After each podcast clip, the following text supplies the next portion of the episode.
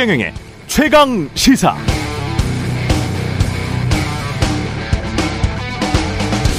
네, 10년쯤 전에 미국 CIA 퇴직 관료, 퇴직 간부 한 사람이 미국 중부의 한 대학에서 미국 교수 등을 상대로 간담회를 가진 적이 있었습니다. 저도 그냥 교수인 척 앉아 있었습니다. 그 자리에. 내용이 참 흥미로웠는데요. 예를 들어서 미국이 이라크의 수도 바그다드를 함락했을 때 해방을 맞은 이라크 사람들이 후세인 동상에 밧줄을 걸고 끌어내렸잖아요. 그 영상 기억하실 겁니다.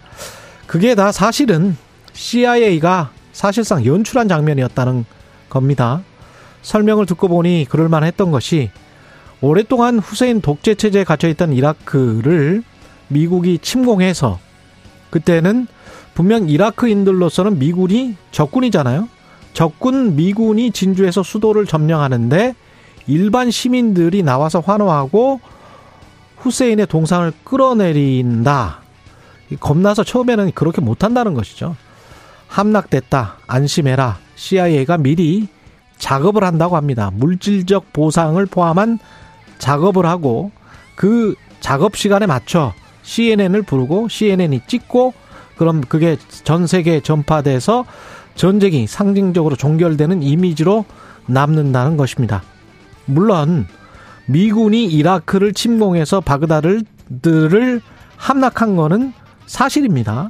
그러나 그래서 많은 이라크 시민들이 그 전부터 해방을 자유를 미군을 기다리고 있었다. 그래서 미군이 수도를 함락하자마자 바로 환영하는 인파로 거리가 들끓었다. 이건 진실이 아닐 수도 있다는 이야기죠. 미국 정부가 언론에 보여주고 싶은 건 미국 정부가 정말 의도하는 것과 언론이 비추는 현실 그리고 진짜 현실은 다를 수가 있습니다. 이번 미국 CIA 감청 파문 또는 국방부 비밀 문서 유출 파문도 비슷한 단면을 보여주고 있습니다. 미국은 늘 의도를 가지고 있고 그 의도는 미국 국익에 맞춰져 있습니다. 그게 진실입니다. 당연하죠. 그럼 한국은 어떤가요? 이런 자괴감이 듭니다. 우리는 한미일 동맹이라는 말만, 말만 외치고 있는 것이 아닌가. 네, 안녕하십니까. 4월 11일 화요일 세상에 이익이 되는 방송 최경령의 최강시사 출발합니다. 저는 KBS 최경령 기자고요. 최경령의 최강시사 유튜브로도 실시간 방송하고 있습니다. 문자 참여는 짧은 문자 오시면 기문자 100원이 드는 샵 9730 콩오플 무료고요. 청취율 조사 기간인데요. 의견 보내주시는 분들 추첨해서 커피 쿠폰 베스트 의견 보내주시는 분들 두 분께는 아, 치킨 쿠폰 보내드리겠습니다. 전화 받으시면 최경령의 최강시사 잘 듣고 있다고 말씀 부탁드리고요. 오늘 최강시사에서는 어, 도감청 의혹과 관련해서 국방위 여당 간사 국민의힘 신원식 의원 만나보고요. 유출된 기밀문서 무슨 내용이 담겨 있는지 김준영 한동대 학교 교수와 이야기를 해보겠습니다. 그리고 정치펀치 민주당 정청래 최고위원도 기다리고 있습니다.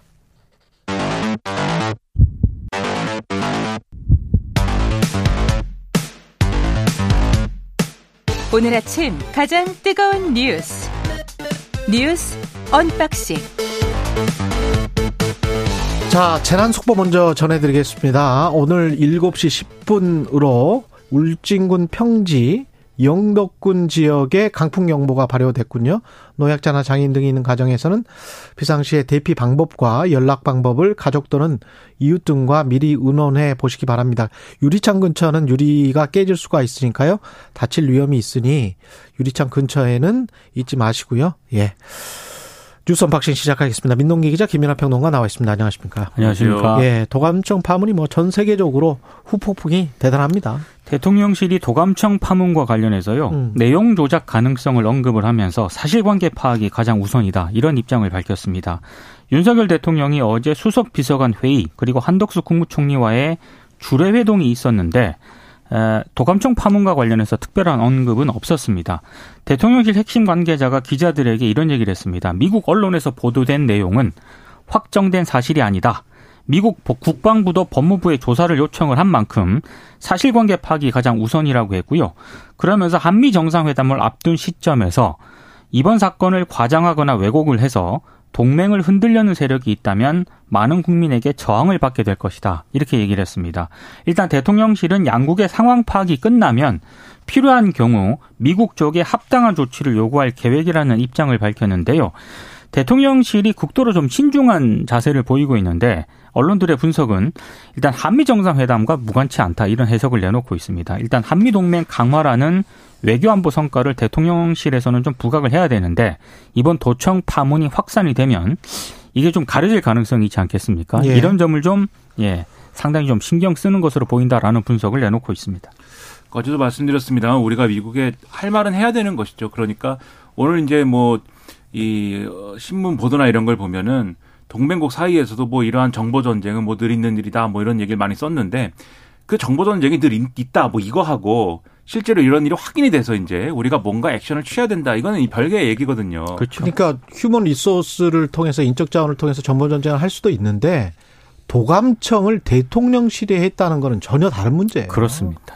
그렇기 때문에 네. 이런 것들이 공개가 됐으면 당연히 이제 우리가 할 말을 해야 되는 것이고 그 할 말이라는 거는 이런 걸 하지 마라 도청을 하지 마라 이게 분명히 포함이 돼야 되겠고 이러한 것들은 우리의 주권 침해이고 해서는 안 되는 일이다라는 게 있어야 되겠고 그리고 결국 도청을 이렇게 했는데 그 결과를 뭐 이렇게 뭐 별로 관리도 안 하고 이렇게 다 뭐 인터넷에 막 이렇게 흘릴 것 같으면 그러면 애초에 무리한 요구도 하지 마라. 이게 여러 가지 외교 채널이나 이런 걸 통해서 음. 이런 요구까지도 우리는 할 수 있어야 된다라고 보는데 누가 흘렸는지는 지금 모르죠. 그렇죠. 예. 뭐 흘린 건지 아니면은 뭐 뺏긴 건지. 그러니까 지난달에 지금 온라인 상에서 그런 사진이 유포가 됐었는데 네. 아무도 모르고 있다가 바이든 대통령도 지난주에 보고를 받았다고 합니다. 그게 SNS에 유통이 되면서 알기 시작했다고 그렇죠. 합니다. 네. 그러니까 뭐 동맹국을 상대로 이렇게 정보 전쟁을 하면서 그 정보 전쟁의 결과는 이렇게 허술하게 관리를 하면 뭐 어떤 신뢰가 가능하겠습니까? 그러니까 그런 거에 대해서 목소리를 내야 되는데 대통령실이 지금 지나치게 신중한 태도 아닌가 싶은 그런 생각도 들어요. 그래서 지금 뭐 겉보기에는 그럴지라도 어쨌든 물밑에서는 이러한 분명한 입장이 얘기를 했으면 좋겠다라는 생각을 계속 갖고 있고 그리고 이게 이런 측면도 있습니다. 지금 이제 어 미국에서 이 문건의 진위를 확인하겠다라는 취지의 얘기를 하고 있는 거잖아요. 유효성에 대해서 뭐 검토를 하겠다라는 취지인데 그런데 그건 이제 공식적인 입장인 것이고 언론에 보도가 되는 이러한 미국 정부의 관계자들의 발언은 이게 뭐 가짜는 아니다라는 것에 가까운 얘기들이거든요.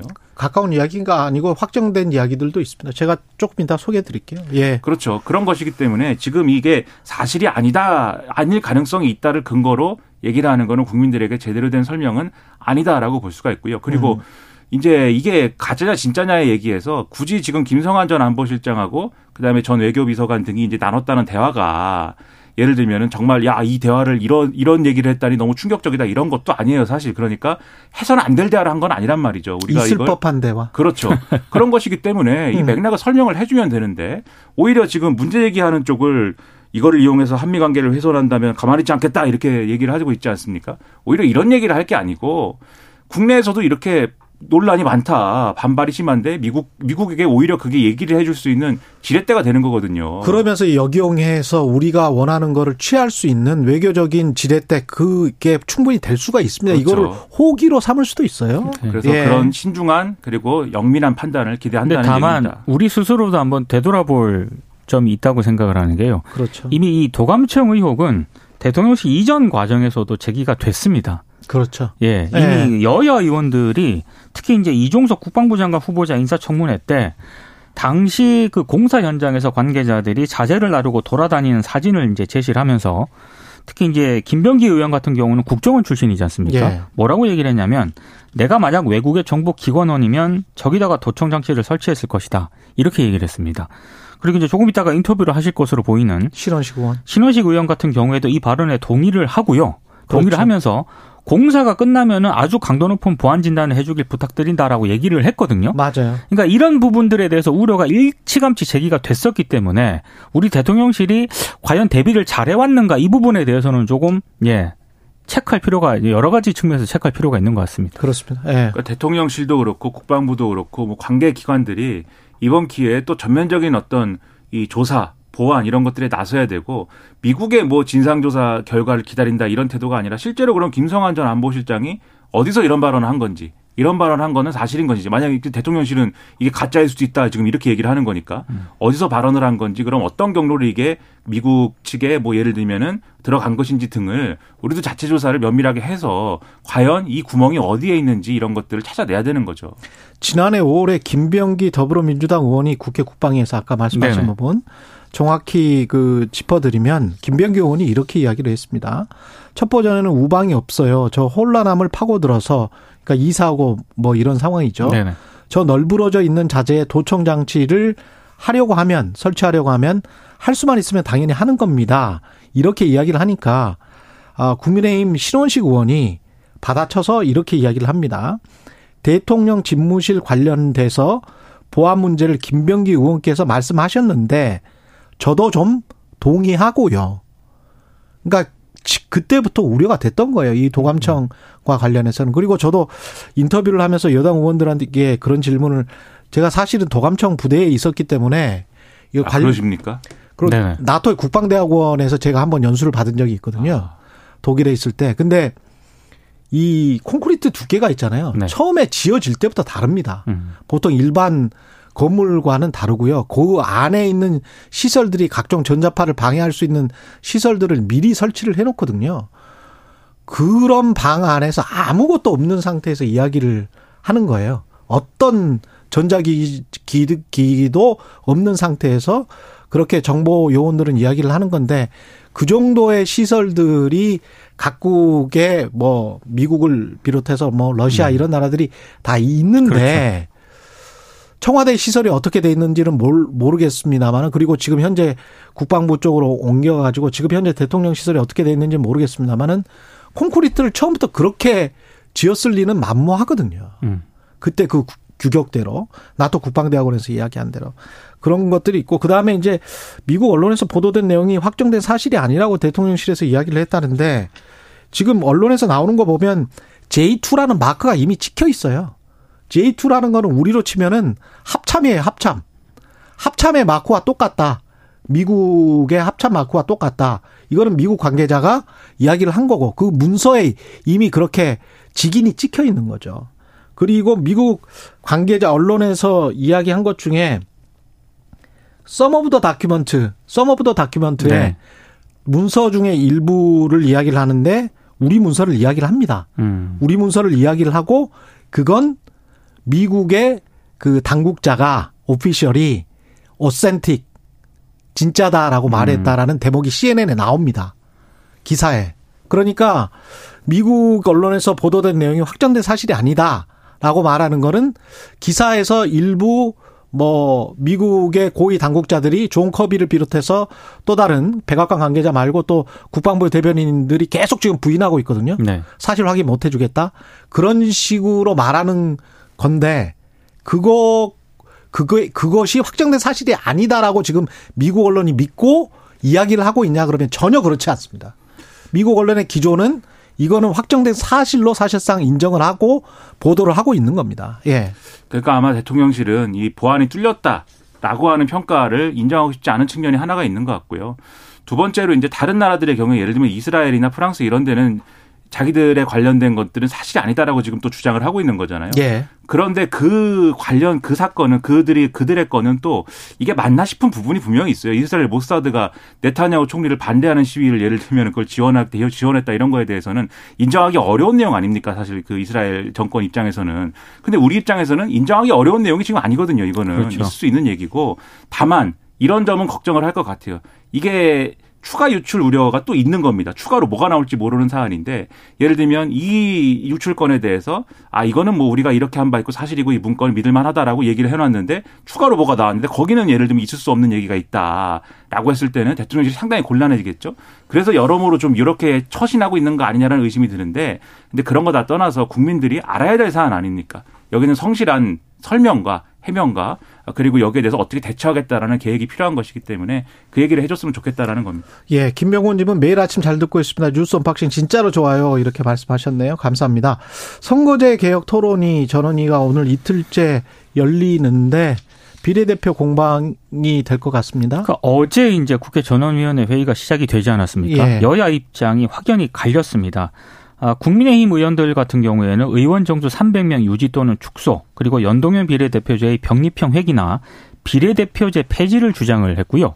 더불어민주당 의원들 같은 경우에는 의원 정수를 늘리거나 현 정수를 유지하면서 비례대표를 확대하자 이렇게 얘기를 했습니다. 그리고 정의당은 제3세력 성장을 위해서 선거제 개편은 필수다 이런 점을 강조를 했는데 어, 어제 뭐, 뭐 여야 의견이 갈릴 거라는 건 어느 정도 예상이 됐던 그런 부분이고요. 다만 어, 선거제 개편을 위해서 여야 의원들이 머리를 맞대고 치열하게 토론을 하겠다라고 국민들에게 일단 공개를 하지 않았습니까? 근데 어제 이제 의원들이 7분 간격으로 발언을 했는데 뭐 발언을 할 때 야유라든가 고성이 좀 나오기도 했고요. 특히 이제 초반에는 한 200명 넘게 본회의장에 국회의원들이 있었거든요. 근데 2시간 만인 오후 4시쯤에는 한 60여 명 정도로 줄어 있었습니다. 어, 그리고 이재명 민주당 대표는 오후 3시 이전에 자리를 떴고요. 그리고 의원 정수 축소를 공론화했던 김기현 국민의힘 대표는 또 조는 모습이 언론에 또 포착이 되기도 했습니다. 그래서 치열하지 못한 거 아니냐 이런 또 비판이 나오고 있습니다. 음. 어제도 좀 말씀드렸지만 의원들이 대부분 앞으로 어떻게 될 거다라는 거에 대한 나름대로의 생각을 갖고 있는 거죠. 그러니까 뭐 이렇게 아 정말 앞으로 어떻게 해야 좋을지 머리를 맞대고 논의해 봅시다 이게 아니라 뭐 이렇게 한 나흘 얘기하고 나서 국민의힘 안은 이게 될 거고 민주당 안은 이게 될 것인데 그게 합의가 안 될 테니까 이래저래 해서 요렇게 절충되지 않을까. 예를 들면은 국민의힘은 이전으로 돌아가자고 할 것이고 선거법 개정 이전으로 민주당은 그게 아니다. 뭐 이것도 하고 저것도 하자라고 얘기를 하겠지만 결국은 지금 현행 제도에서 뭐 위성 정당을 만드는 거에 대한 뭐 방지책이라든지 이런 걸 첨가한 정도에서 절충이 되는 것이 가장 뭐랄까요 그 매끄러움 어떤 결론 아니겠느냐 이 정도 생각을 하니까 사실 이 백기 어떤 그 다 나와서 전원위에서 논의하는 것 자체에는 뭐 크게 관심이 없는 거 아니냐 이런 생각도 들거든요. 근데 그럴 게 아니다. 이건 정말로 이제 중요한 문제이기 때문에 다들 또 이 의원들이 자기 당 소속 입장을 다 따라가는 것도 아니지 않습니까? 맞습니다. 자기 네. 지역구 상황이나 또 자기 지역구가 예를 들면 이 제도를 적용했을 때 어떻게 변화되는지에 따라서도 입장이 다 다른 것이기 때문에 그런 것까지 다 내놓고 얘기를 하자고 하는데 별로 호응이 좋지 않은 것 같아서 여러모로 좀 아쉬운 대목이 많습니다. 정광훈 목사는 이게 무슨 말이에요? 정치인들이 내 통제를 받아야 한다고? 어제 네. 이제 기자회견을 했거든요. 예. 그런데 이제 정치 개입 발언을 두고 이제 굉장히 논란이 좀 확산이 되고 있지 않습니까? 음. 근데 여기에 대해서 정광훈 씨가 종교인의 감시가 없으면 자기 통제가 불가능하다. 그래서 전광훈의 통제를 정치인들이 받아야 한다. 이런 취지로 얘기를 했습니다. 그러면서 한국 교회 목표는 다음 총선에서 국민의힘이 200석을 확보하도록 지원하는 것이다. 이렇게 얘기를 했고요. 그게 한국교회 목표예요? 예, 본인은 그렇게 주장을 했고요. 또 제주 4.3 사건에 대해서는 남노당의 반란이다. 이렇게 얘기를 했습니다. 예. 그리고 21대 총선 과정에서 어, 정강훈 씨가 과도한 공천을 공천 요구를 했다. 이 황교안 전 대표가 이제 그렇게 언급을 하지 않았습니까? 또 좀 격한 표현으로 또 비난을 하기도 했고요. 또 지난달 한 강연에서 정광훈 씨가 자신이 국민의힘에 각 부처 장관에 대한 의견을 전달했다. 이런 취지의 주장을 하기도 했거든요. 음. 그러니까 도대체가 이제 정광훈 씨가 뭐길래 이제 이런 얘기가 그래서 나올 수밖에 없는 거고요. 근데 문제는 국민의힘 지도부가 이 정광훈 씨에 대해서 명확한 입장을 안 밝히고 있다는 점인데요. 어제 최고위에서 장해찬 청년 최고위원이 국민의힘에 영향을 끼치는 것처럼 왜곡하는 발언을 용납하지 않겠다고 말했지만 김기현 대표는 뉘앙스가 조금 다릅니다. 어제 국회에서 기자들하고 만나가지고요. 아니 우리 당원도 아니지 않느냐. 예. 나중에 이야기할 기회가 있을 것이다라고 하면서 즉답을 좀 피했습니다. 음. 그러니까는 뭐 정치인들이 정광훈 목사의 통제를 받는 것은 어 아니죠. 그건 그렇다기보다는 오히려 전광훈 목사가 우리 사회 공동체의 통제를 받아야 될 것 같은데 우리 사회 공동체는 정교가 분리되는 사회 아닙니까? 그렇죠. 이렇게 정치에 노골적으로 개입을 하고 뭐 노골적으로 뭐 뭘 공천을 요구하고 몇 석을 만들어야 되고 이런 얘기 할 것 같으면 종교를 하지 마셔야 되고 그리고 적어도 세금을 내든지 뭐 무슨 뭐 이런 게 있어야 이게 뭐 말이 되는 거 아니겠습니까? 국회의원 출마하세요. 그냥. 그러니까요. 뭐 실제로 당을 만들려고 뭐 시도도 하고 당도 만들고 이랬는데 그러니까 예. 뭐 우리 사회의 통제에 따라주시기 바라고 적어도 기독교의 통제에 따르시든지 뭐 이런 것들이 있어야 되지 않을까. 그리고 국민의힘도 그러한 통제를 이분에게 요구를 해야지 그 우린 모른다 뭐 이런 태도로 자꾸 하니까 여러 가지 의심만 있는 거 아니겠습니까? 명확한 어떤 선을 긋기 뭐 이런 것들이 필요한 것 같습니다. 예. 삼사 의원님 어제 사무실에서 일하다 전화 받았는데 청취율 조사였습니다. 최경령 최강시사 크게 외쳤어요. 앞으로 직원들에게 전파하겠습니다. 감사합니다. 예, 감사할 따름입니다. 예, 뉴스 unboxing 여기까지 하겠습니다. 민동기 기자, 김민아 평론가였습니다. 고맙습니다. 고맙습니다. KBS 일라디오 최경영의 최강시사 듣고 계신 지금 시각 7시 39분입니다. 오늘 하루 이슈의 중심. 당신의 아침을 책임지는 직격 인터뷰. 여러분은 지금 KBS 1라디오 최경영의 최강 시사와 함께하고 계십니다. 네, 윤석열 대통령 국빈 방미 앞두고 미국 정보 당국의 한국에 대한 도감청 의혹이 제기됐습니다. 이 사안 어떻게 봐야 될지 육군 중장 출신이시고요. 국방위 여당 간사 맡고 계신 국민의힘 신원식 의원 직접 나와주셨습니다. 안녕하세요. 네, 안녕하십니까. 예. 네. 이거는 어떻게 지금 사실이라고 보십니까? 어떻게 보십니까? 그건 좀 기다려봐야 되지 기다려봐야 예, 봐야 되겠다. 이 보도를 했던 뉴욕 타임즈에도 음. 상당 부분 내용이 어, 러시아에 의해서 조작될 가능성이 있다고 제기를 음, 했고, 음. 그 다음에 이제 장, 어, 1월부터 쭉 그 유통 과정에서 예. 우리 오신트나 이런 데서 이제 에, 각국 각국 나라에서 확인을 하고 한 게 지금 예. 다른 내용의 두 가지 문서가 존재한다는 거 아닙니까, 그죠? 예. 그래서 일단은 음. 사실관계를 확인을 좀 미정부가 하겠다고 그랬고, 예. 우리 정부도 협의했다고 하기 때문에 일단 이거 답은 예. 기다려야 된다는 거고, 그게 사실인가는 지금 알 수 없죠. 그러니까 전체가 사실이 아닐 수도 있고 음. 일정 부분은 사실이고 일정 부분은 거짓말일 수도 있고 그래서 음. 기다려봐야 답이 나올 것 같습니다. 우리 정부나 또는 네. 국정원이랄지 대통령실이 만약에 도감청을 받았다면 이제 대통령실이 받은 거기 때문에 그 자료나 문건을 지금 BBC도 그렇고 CNN도 그렇고 문건을 일단 확보를 했다는 거예요. CNN은 53건 정도의 문건을 확보했고 BBC는 20건의 문건을 확보했다고 직접 숫자를 명기를 하고 있거든요. 우리는 관련해서 그 미국에 유출된 문서가 뭔지 따져 묻고 그리고 이거를 일단 확보를 해야 되는 거 아닙니까? 그거는 이제 뭐 확보를 했는지 안 했는지도 예. 요거는 뭐 우리가 그 딱 상식적으로 느낄 수 있겠지만 예. 일단은 한 했는지 안 했는지도 좀 저희가 솔직히 알 수가 없고 음. 했다 하더라도 음. 정부가 공개적으로 하기는 어려울 거고 그 각국 나라에서 방송기관 언론기관에서 예. 에, 사실 취재를 한 영역이잖아요. 예. 그래서 그거는 이제 에, 우리 입장에서 좀 기다려보고 아. 이런 사안일수록 과거에 보면 이제 스노든 NSA 그렇죠, 그렇죠. 그 할 때도 2013년에 그렇죠. 예. 뭐 그럴 때도 뭐 어, 우리 동맹국이라고 하는 영국, 프랑스, 독일, 뭐 우리나라도 있고요. 음. 이스라엘도 있고 일본도 있고 뭐 전 세계에 했다는 거 아닙니까? 예. 그리고 이제 그때 각 정부들이 우리나라 정부도 마찬가지입니다. 어떻게 예. 된 거냐고 물었고 미국 정부는 NCND를 했고 음. 어 그러고 난 뒤에 이제 뭐 공개적으로는 그랬지만은 음. 물밑으로는 또 필요한 양의 상이 음, 일부는 좀 오간 걸로 알고 있습니다. 예. 그리고 이제 독일 정부에서는 그걸 좀 강력하기로 했죠 유일하게. 메르켈 총리가 그랬죠. 예. 예. 그러다가 4년 후에 독일이 또 백악관을 도청한 사실이 발견이 돼서 독일이 매우 곤란한 입장에 들어갔는데 그래서 예. 참 예민한 문제이기 때문에 예. 일단은 그리고 어 외국 언론에 보도된 수준이지 않습니까? 보도한 언론 자체도 여기에 바이어스된 좀 조작된 게 있을 수 있다고 한 거기 때문에 음. 이것은 좀 더 시간을 가지고 이렇게 정부에서는 할 수밖에 없다. 이런 걸 국민들이 이해해 주셨으면 좋겠습니다. 근데 뉴욕타임즈 첫, 첫 번째 보도는 그렇게 신중하게 나갔는데 네. 그 이후에 나온 보도들의 기조를 보면 네. 방금 전에 CNN의 보도는 음. Some of the document, 음. 다큐멘트의 일부는 which U.S. officials say are authentic. 4월 9일날 보도된 거 어제 그저께 말하는 거죠. 예, 바로 네. 그러니까 이 이 Some of the document에 예. 우리 게 포함돼 있어요 지금. 그러니까 한국, 이스라엘, 우크라이나 예. 이게 포함돼 있고 그리고 그것은 미국의 관리들이 그거는 진짜다. 오센틱하다 이렇게 지금 말하고 있거든요. 근데 그것도 취재고 뉴욕타임즈니 예. 이런 데도 오보가 많고요. 음. 공개적으로 각국 정부 한 거를 들어보면 예. 네타나후 총리는 예. 거짓말이라고 그랬어요.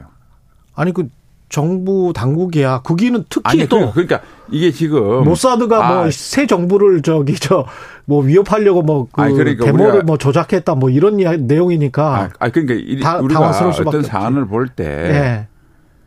어, 뉴욕 타임즈라는 언론은 100% 믿고 네. 정부의 공식 언론은 못 믿겠다. 네. 이것도 일종의 편향적인 거라고 봅니다. 아 그렇다. 예. 왜냐하면 젤렌스키 대통령은 음. 일단 뭐 유출 경로 배우를 파악하라고 그랬고 네테나우는 예. 거짓이라고 그랬고 음. 그다음 미국과 가장 사이가 안 좋다고 지금 알려진 티르키에는 음. 티르키 정부 대변인하고 주미 티르키예 대사관에서는 답변 안 하겠다. 답변을 거부했거든요. 평가를 할 수 없다는 뜻이죠. 아니 근데 정부를 믿으려면 그러려면 아까 말씀하셨지만 언론사에서 문건을 확보해야 되는 게 아니고 정부나 대통령실이 문건을 보고 제가 본 다른 외신에 따르면 J2라고 미국의 합참의 마크가 찍혀 있다는 거예요. 그 문건에. 그러, 그리고 미국의 정보 당국자한테 물어보니까 이게 J2 마크가 맞냐? 라고 하니까 이 J2 마크 맞다. 문건의 양식은 맞냐? 문건의 양식도 이렇게 쓴다. 이게 지금 나온 기사거든요. 그러면 우리도 그걸 보고 우리 내용이 맞는지 틀리는지 일단 문건을 확보를 해야 될 것 같은데요. 제가 제가 제가 여쭤볼게요. 예. 그전 세계 그리고 참고로 프랑스 음. 국방부 대변인은 내용 자체가 거짓이라고 그랬어요. 예. 그러니까 전 세계 어느 정부 기관이 예. 그 문건을 확보해서 찍힌 게 사실 아니다. 미국이 지금 조사하고 있다는데 예. 자기 앞장서서 정부기관이 그런 거 발표한 거 있나요? 언론 보도입니다. 음. 그 지금 정부에 대한 건 묻는 거 아니에요. 예. 그러니까 정부가 그걸 그걸 그 확보를 했는지 지금 정보기관의 경우 엄밀하게 진행되는 거니까 알 수가 없고 음. 설사 정부가 했다더라도 아니 대통령실 대변인이 나와서 이거 마크가 어쩌고 저쩌고 미 정부가 아무 말 안 조사하고 있다는데 이런 외교적인 결례를 할 수 있겠습니까? 그리고 사람들은 외교적 결례다. 그럼요.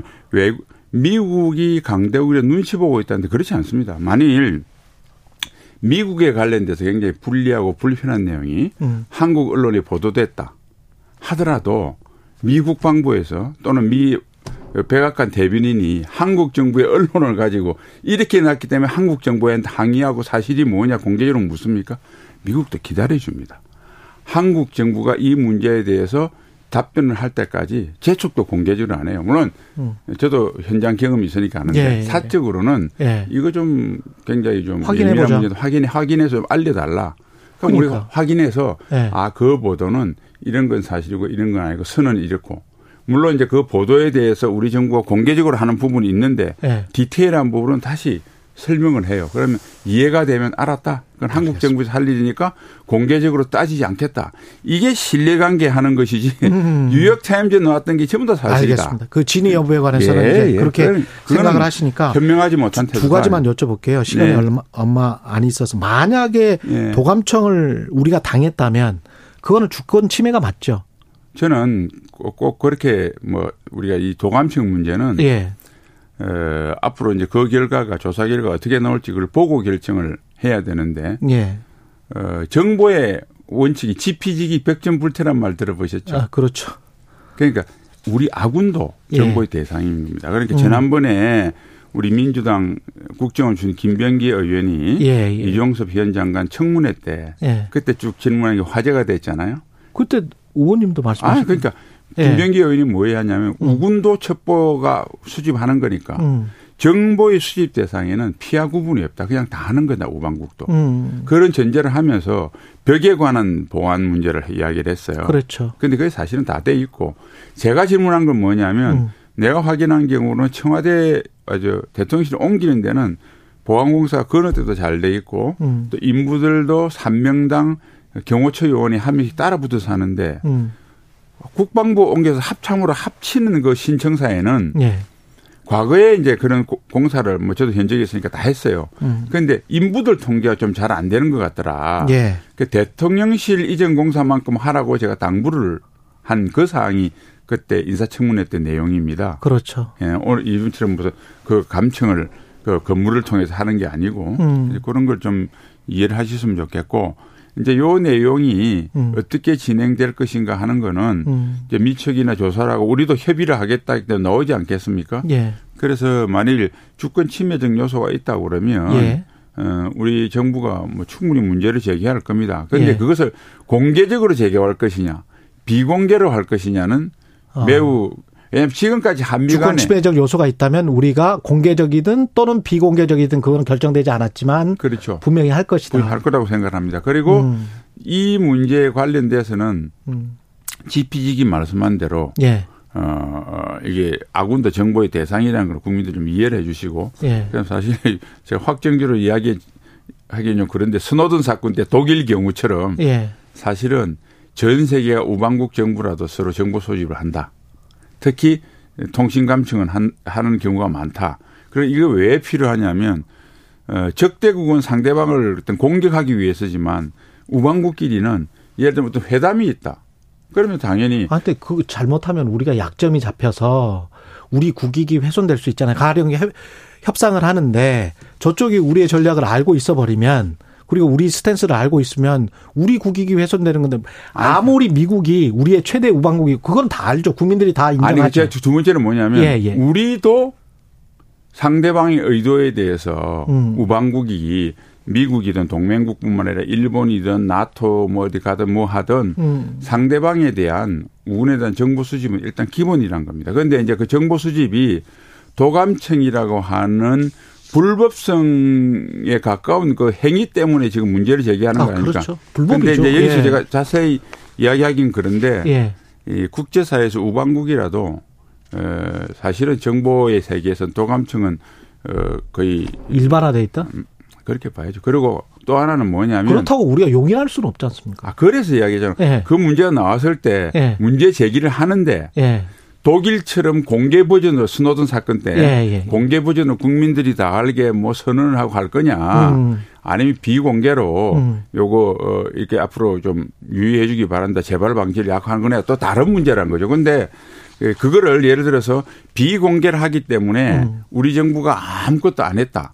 라고 국민들이 어 인식되는 생각하지는 말아라. 아니, 그래서 제가 GP 쭉 설명을 드리는 아, 오케이, 게 오케이. 예, 아마도 한미 관계 예. 여러 번 이런 갈등 국면이 있었어요. 예. 그래서 대부분 갈등 국민은 미국도 한국한테 할 때도 마찬가지고 예. 한국도 미국한테 문재인 정부도 마찬가지로 공개적으로 미국하고 불등 안 했어요. 한 1분, 예. 1분밖에 안 남았는데 한 예. 가지만 더 예. 용산 집무실의 도감청 방지 와 관련된 거는 청와대에서 이쪽으로 옮겨가지고 혹시 문제가 생긴 것 아니야 이런 그거는 아니 더 잘 됐습니다. 더 잘 됐다. 왜냐하면 청와대는 과거에 예. 분산대에서 본청 대통령이 계시는 그곳이 위주로 되어 있고 음. 나머지 부속동들은 좀 취약했거든요. 예. 한꺼번에 오면서 통합 보안 시스템이 됐고 음. 또 하나는 어, 청와대는 수십 년 동안 계속 조금 조금씩 보완했잖아요. 예. 그러니까 이번에 한꺼번에 보안을 어, 가려 한꺼번에 딱 공사를 했고 그다음에 여러 가지 이제 우리가 NSC나 뭐 이런 어, 위기 관리실도 음. 사실 과거에는 반지하였습니다. 음. 그러니까 지금 아주 지하 깊숙하게 있기 때문에 예. 전자기파 EMP뿐만 아니라 도감청은 아예 안 되고요. 음. 그 시설 보안 측면이 잘 됐다. 만일 알겠습니다. 도감청이 됐다면 끝나네. 나와서 뭐 핸드폰이나 이런 걸 통해서 됐을 가능성도 것이다. 있죠. 예. 국민의힘 신원식 의원이었습니다. 고맙습니다. 예, 감사합니다.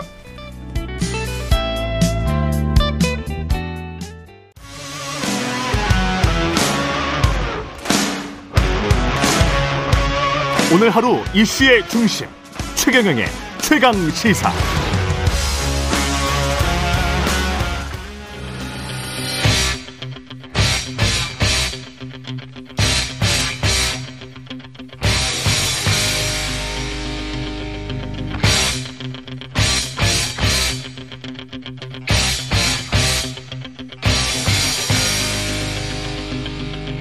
네, 답답한 정치 이슈를 팍팍 때려보는 시간입니다. 정치펀치 이번 주부터 8시로 시간을 옮겼습니다.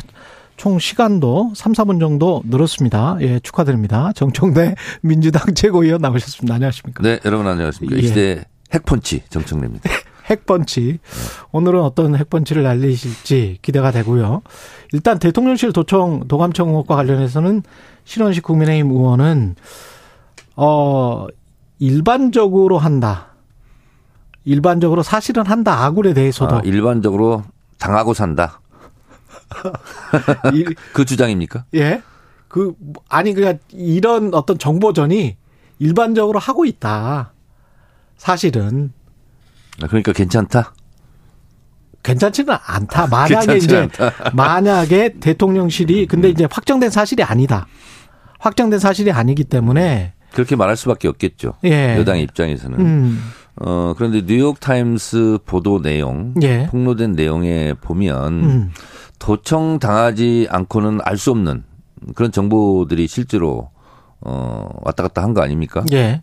그래서 어, 도청을 당했다. 음. 확정적으로 정부 여당에서는 말하지 않으려 하겠죠. 음. 근데 제가 봤을 때는 도청당하지 않으면 이런 정보가 새나갈 수 없다. 음. 김성환 전 안보실장과 이문희 전 외교비서관 대화가 그냥 뚫린 거 아닙니까? 그걸 도청하지 않고 어떻게 그걸 알 수가 있죠 미국에서? 음. 그래서 이것은 어, 도청 당한 것도 경악할 일이지만 정부의 대응도 경악스러워요. 미국 정 미국 당국과 뭐 협의하겠다?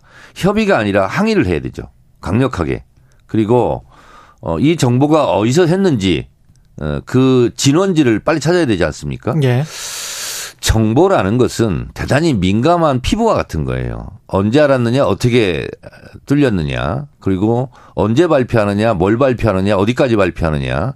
그래서 보통 우리가 아, 정보가 무너졌다. 아, 휴민트가 무너졌다 그러지 않습니까? 예. 휴민트는 사람에 의한 정보지 않습니까? 예. 그럼 복원을 해야 되지 않습니까? 음. 어, 그래서 하나하나 다루는 정보는 모든 게 다 정보거든요. 예. 어, 그래서 어, 우선은 우리 정부가 해야 될 것은 미국에 음. 강력하게 항의하고 음. 도대체 어떤 방법으로 정보가 뚫렸느냐 그걸 빨리 파악하는 거예요. 근데 제가 저도 이제 국회 정보위 2년 활동을 해봤습니다만 어 제가 보기에는 청와대 졸속 이전 음. 이것이 하나의 원인이지 않았을까. 영향을 미쳤다. 이런 이제 추론과 점검을 해나가기 시작하는 거예요. 예. 혹시 어, 리모델링 공사를 할 때 거기에 뭐 불순물, 음. 불순물이라는 것은 도청 장치 이런 게 끼어들어서 공사가 되지 않았을까? 이런 거 다 점검해야 되는 거예요. 그래서 어 그냥 무슨 뭐 차량 뭐 도청 장치 삐삐 하는 거 하는 것처럼 하는 것이 아니라 예. 실제로 어 대통령 실이 용산으로 옮겨가면서 그 그곳에서 뚫린 거 아니겠습니까? 그러면 하나하나 있잖아요. 먼지까지 다 점검해야 됩니다. 먼지까지 다 점검해야 된다. 네, 그렇습니다. 예. 그래서 보통 예. 어뭐 모스크바 사례 사람들이 얘기 많이 하는데요. 음. 저도 직접 들은 얘기인데 모스크바에 미국 대사관을 졌는데 자꾸 뭐가 새고 도청 장치 비슷한 게 막 발견되는 거예요. 음. 그래서 건설하도 거의 완공 단계에 있는 미국 대사관을 다 부수고 미국에서 모든 자재를 공수해 와가지고 새로 짓습니다. 음. 왜냐하면 벽 안에 도청 장치가요 무슨 뭐 핸드폰처럼 큰 것도 아니에요. 좁쌀만한 거거든요. 육안으로 분, 그 분간이 안 될 수도 있어요. 예. 그래서 미국 같은 경우는 아예 그냥 다 때려 부수고 새로 미국에서 모든 자재를 다 갖고 와가지고 새로 지었거든요. 모스크바 대사관을. 네, 그렇습니다. 예. 그래서 어, 용산 같은 경우도 어, 리모델링 공사할 때 무슨 도떼기 시장 같았다. 음. 그리고 들어가는 인부들이 신원주의는 제대로 했냐 이런 의혹들이 계속 제기되지 않았습니까? 예. 거기에 쓸려 들어가서 혹시 이 도청 장치가 설치되지는 않았는지 이런 점검을 하고요. 또 하나는 음. 어, 용산 대통령실 집무실하고 한 100m 거리에 미군 기지가 있다고 그래요. 그렇죠. 용산 미군 기지. 근데 요즘은 직접 뭐 칩을 씹는 것처럼 동천 장치를 설치하지 않아도 제가 알고 있기는 몇백 미터 안에서 예를 들면 유리창 떨림이라든가 이런 걸로 포집을 하거든요. 70년대부터 할 수 있는 기술. 할 수 있는 기술 대부분 예. 다 알려진 겁니다. 예, 예. 그래서 대통령실 집무실 반경 1km 이내를 뭐 점검을 한다든가 예. 이런 게 실제로 어 또다시 뚫리지 않는 근본적인 대책이겠죠. 근데 음. 지금은 그러 어기는커녕 미국의 비율을 맞추고 있어요 오히려 우리가 뺨을 맞았는데 때린 사람은 비율을 맞추고 아, 때린 손바닥 괜찮습니까? 뭐 이런 정도예요 지금. 예. 알겠습니다. 이 문제는 또 이따 김준영 교수가 나오기 때문에 자세히 이야기하도록 하고요. 윤석열 대통령 그 횟집 만찬 사진은 어떻게 보셨어요? 뭐 이 한 장의 사진 예. 한 장의 사진으로 모든 걸 보여주는 거 아니겠습니까? 음. 저는 이 한 장의 사진으로 많은 걸 보여주고 있다. 어떤 걸? 우선 예. 음, 대통령의 비공개 만찬 같은 경우는 극비 보안이거든요. 음. 근데 보안이 뚫린 거예요. 예. 지금 용산 집무실이 미국에 의해서 정보가 뚫린 것처럼 음. 보통 대통령 그런 만찬 같은 경우 다 비공개 아닙니까? 예. 근데 비공개가 지금 공개됐잖아요. 음. 이거는 보안 관련자들, 경호 관련자들 정신 없는 거죠. 예. 그러니까 나사가 풀리고 다 뚫린 거예요, 지금. 음. 그리고 또 하나는 그렇게 사진 찍은 각도를 한번 보세요. 위협을 할 수도 있는 거리 아닙니까? 그렇더라고요. 그 약간 위에서 찍었던데. 위에서 찍었어요. 예. 이게 천만 다행이에요. 음. 만약에 무슨 첩보전이라든가 아니면 무슨 테러 분자라든가 거기 사진 찍는 이슈에 있었으면 어떡할 뻔했어요. 음. 이거는 국가 안보예요. 대통령 개 윤석열 대통령을 미워하고 뭐 좋아하고를 관계없이 국가 안보, 국가 보안상이거든요. 음. 이게 뚫린 거예요. 저는 이것이 가장 걱정스럽고 예. 또 하나는 뭐 사람들이 많이 뭐 조폭 같다 이런 얘기를 해요. 그건 일반적인 국민들의 시각일 겁니다. 그런데 인사는 보통 안에서 하고 음. 빨리 사라지는 거죠. 그렇지 않습니까? 안에서 인사활동 하고 것들. 안에서 굿바이 하고 예. 대통령은 빨리 차를 타고 떠나야 되는 거죠. 그 장소를. 음. 그리고 차도 보통 여인들 보면 차 한 대 움직이지 않죠. 서너 대씩 막 움직이지 않습니까? 보안 때문에 그런 거거든요. 음. 그래서 보안 감각이 없는 정부다. 근데 이제 대통령실이랄지 뭐 협체장이었다 이런 말을 하잖아요. 협치는 안에서 하면 되잖아요. 왜 밖에까지 와서 인사를 하면서 협치를 합니까? 아, 도열할 필요, 도열할 필요는 없었다. 도열할 필요가 없는 거죠. 예. 그거는 그 도열하고 이런 거는 있잖아요. 음. 조폭들이 상대방들 지나가는 사람들 겁주기 위해서 하는 거예요. 음. 나 이렇게 힘세다. 형님 오셨습니까? 음. 형님 안녕히 가십시오. 그 장면 같잖아요. 그러니까 그런 이미주의가 찍힘을 당할 필요는 없다. 그런 이미지 관리는 그렇습니다. 해야 된다. 그러니까 조폭 정권 아니냐. 예. 음. 국민들이 그렇게 보고 있는 거 아닙니까? 예, 알겠습니다. 그 새로운 시각이죠. 보안의 관점. 보안의 관점. 네. 예, 보안의 관점은 저도 한번 이야기를 한 것 같습니다만. 아, 그렇습니까? 예. 아, 똑똑하시군요. 이미, 예, 이미 언급이 되, 됐었던 것 같습니다. 아, 그렇습니까? 예, 최강 시사에서. 그 이낙연 그 전 대표의 장인상이 있었고 네. 그 이재명 대표 현 대표와 만났고 그 이후에 또 이낙연계 싱크테크는 연대와 공생 심포지엄이 있었단 말이죠. 연대와 공생 저는 처음 들어보는데요. 아 처음 들어보세요? 네네. 아 최근에 뭐 나왔던데 언론 보도에.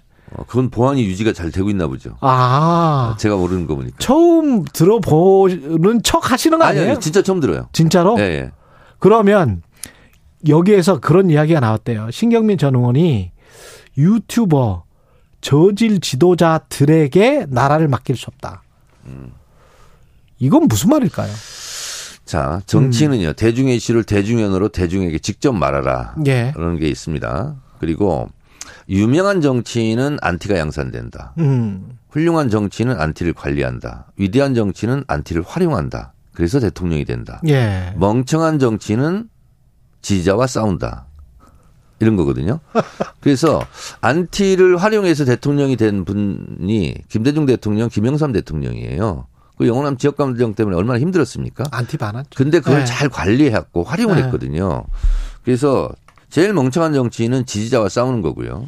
그리고 선거 때 되면은요. 음. 부직갱이를 다 필요하다고 그러는데 아니 민주당을 강력하게 지지하는 사람들과 척지고 적이 되고 선거를 어떻게 치르죠? 음. 그래서 지난번에 제가 여기 나와서 한 번 얘기했잖아요. 어, 국회의원 세비에는 욕값까지 포함돼 있다. 예. 욕 먹는 것을 고깝게 생각하고 감정적으로 대응하면 안 돼요. 음. 저희 동네 다니면은요 이러저런 욕 많이 합니다. 그러면 네 잘하겠습니다. 그렇게 하고 웃으면서 지나가요. 전 지역구에서 한 번도 언쟁을 해본 적이 없습니다. 왜냐하면 손해예요 본인한테. 음. 그리고 지지자 유권자와요 정치인 국회의원이 싸워가지고 누가 이긴지 아세요? 정치는 무조건 손해 보게 돼 있어요. 싸우면. 그렇죠. 예. 어, 아무래도 그래서 예. 지지자들 향해서 이런 음. 모욕적 언사는 자제해 주시기 바랍니다. 근데 욕을 먹는 이유가 있으니까 욕을, 욕을 하는 게 아니냐? 욕을 하면 예. 내가 왜 욕 먹지? 예. 먼저 정치인이나 먼저 생각해 봐야 되는 거 아니겠습니까? KBS 예. 시청률 청취율이 떨어지면 왜 떨어지는 거야? 이렇게 점검하지 않습니까, 다? 내부 성찰이 있어야 된다. 그렇죠. 그리고 예. 개선하지 않습니까? 예. 아, 시청률 청취율이나 정치인들 인기도 음. 표나 이게 다 그거 아니겠어요? 아니 내가 낙선했으면 음. 왜 낙선했나를 곰곰이 따져봐야지 표 안 찍어준 사람 욕할 겁니까? 음 그렇게 또 말하실 수가 있겠네요. 김기현 대표는 이낙연 전 대표에게 앞으로 대한민국 정치를 위해 큰 역할을 해주길 바란다. 덕담인 것 같기도 하고 뭔가 부채질하는 것 같기도 하고.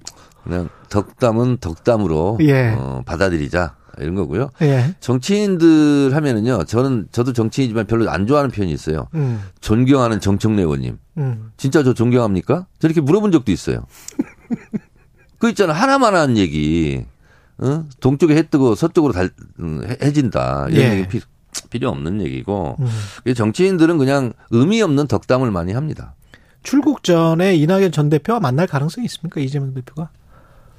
그건 두 분이 알아서 두 분이 알아서 두 분이 알아서 그럼요. 예. 만날 수도 있고 안 만날 수도 안 있고. 만날 수도 있고. 네. 민주당은 저 원내 대표는 누가 지금 유력합니까?